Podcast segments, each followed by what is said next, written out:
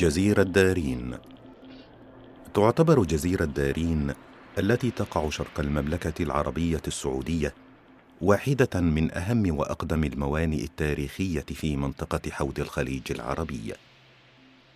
حيث اشتهر هذا الميناء الذي يعود تاريخه إلى ما يزيد عن ألفي سنة خلت وكان عبارة عن حلقة الوصل بين الشرق والغرب والمدخل الرئيسي لقدوم مختلف البضائع إلى الجزيرة العربية عن طريقه.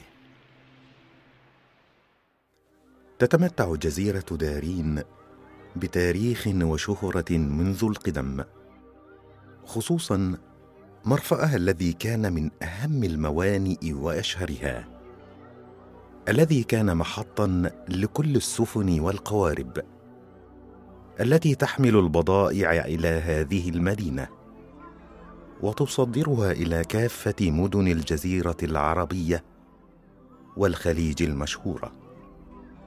فقد كانت ترد إليها مختلف البضائع كالمسك والعطور والسيوف والتوابل والأخشاب من الهند والمنسوجات والحرير والفواكه المجففة والأغنام من بلاد فارس واللبان والأحجار الكريمة والعاج من عمان واليمن.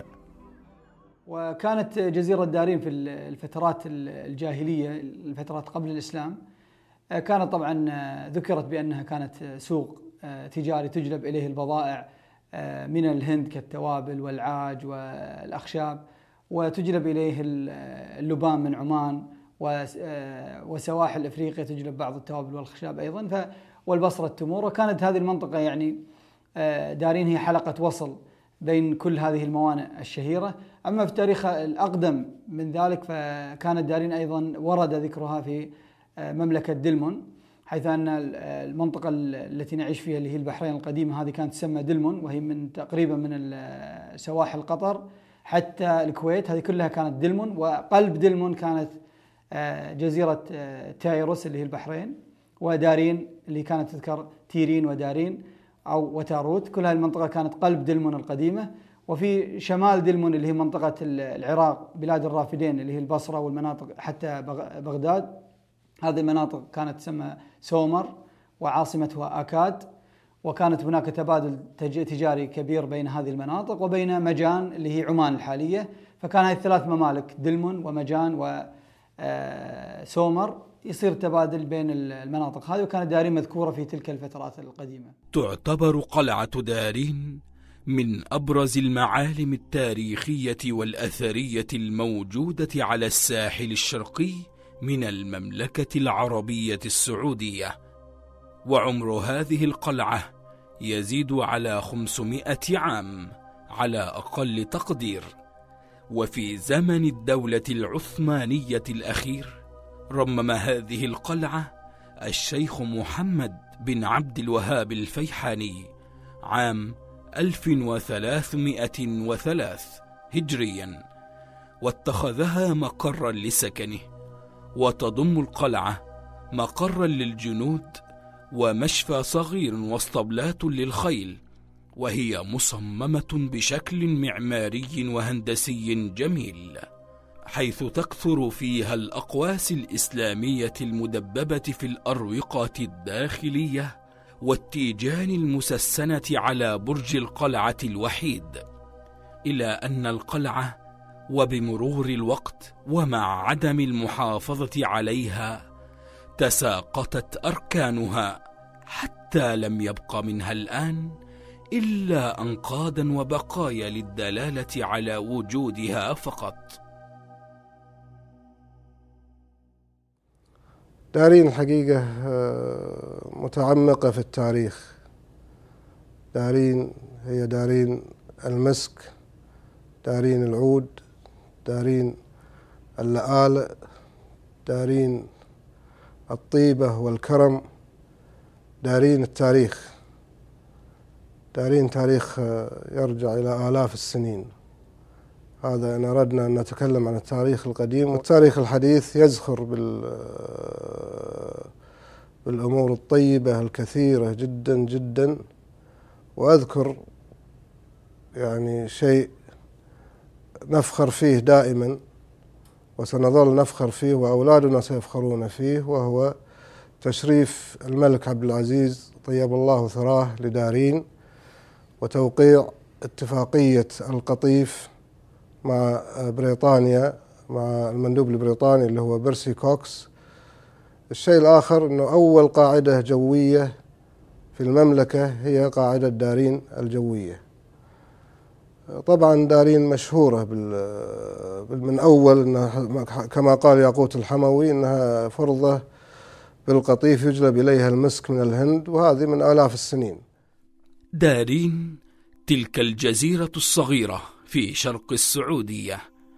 على شواطئها ينام إرث كبير. اختلطت برماله رائحة العطور والتوابل والبهارات. عندما كانت المدينة مرفأ للتجارة العالمية قبل عقود مختلطا برائحة الأسماك التي دأب الأهالي على اصطيادها بوفرة. فلقد كان ميناء دارين الذي اشتهر قديما بميناء المسك والعنبر مزدحما بالسفن التي تنقل البضائع والقماش والتوابل من القارة الهندية إلى الخليج ومنه إلى مناطق مختلفة من العالم. وكانت السفن تحمل التمر وهي عائدة إلى أوطانها في تجارة عكسية. وعلى شواطئ دارين عرف الصبية مبكرا لون اللؤلؤ الذي كان البحارة الأوائل يستخرجونه من قاع البحر. آي. آه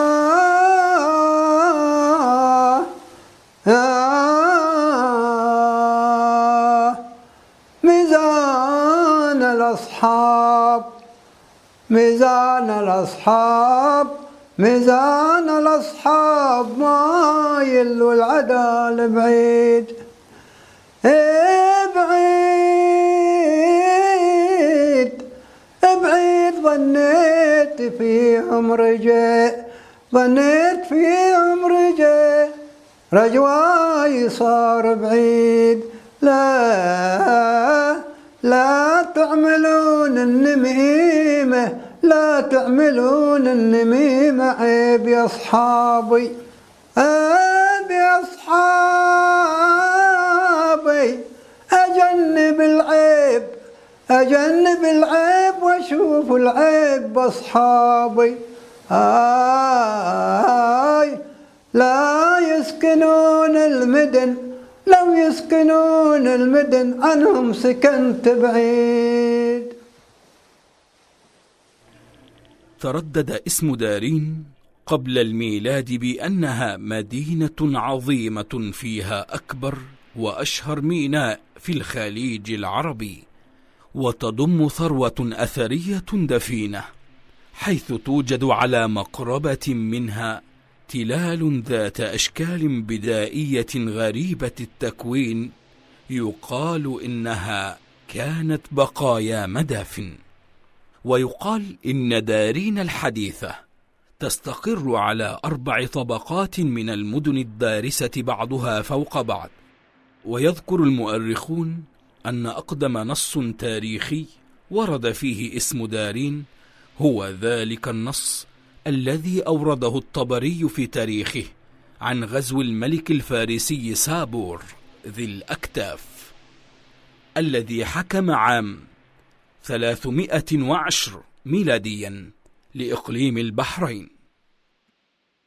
فذكر عنه أنه أسكن قوما من بني تغلب سماهيج ودارين والخط. ويذكر البكري في رسمها من معجمه أن كسرى سابور سأل بعض قادته عندما وقفوا به عن اسمها فأجابوه إنها دارين. وهذا يدل على أنها أقدم من عام 310 ميلاديا وهو ما تؤيده بعض الاكتشافات الأثرية. التي عثر عليها في دارين قرب قلعة محمد بن عبد الوهاب الفيحاني.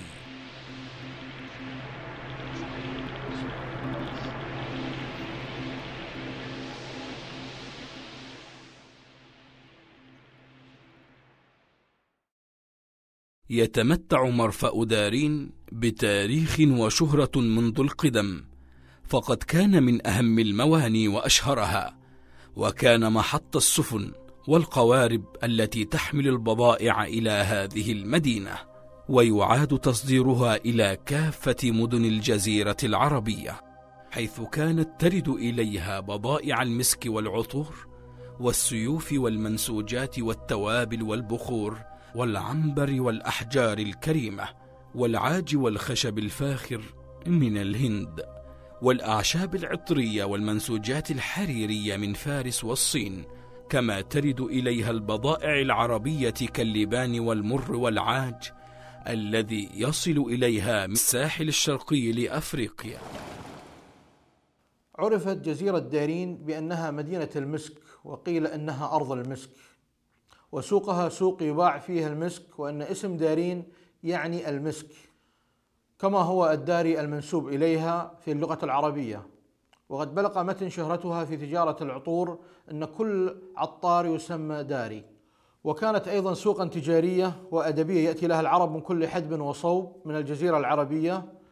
ويعتبر سوقها الذي كان يعقد في شهر رجب من كل عام من الأسواق الموسمية الكبرى التي كانت بمثابة مؤتمرات اجتماعية ومعارض اقتصادية كسوق عكاظ بالطائف. كما كان لها دورها الإسلامي في الدعوة إلى الدين الحق. وقد عمرت بيوتها ومجالسها برجال يشار إليهم إلى اليوم بالبنان كالشيخ محمد بن عبد الوهاب الفيحاني والشيخ راشد بن فاضل بن علي والشيخ عبد الله الأنصاري مفتي دولة قطر والشيخ حسين بن عبد الله الجار أول مدرس سعودي بالمنطقة الشرقية وإمام وخطيب الجامع في السابق. عندما تذكر دارين تتداعى للذاكرة تلك الأيام الحبلى بالخير والعطاء.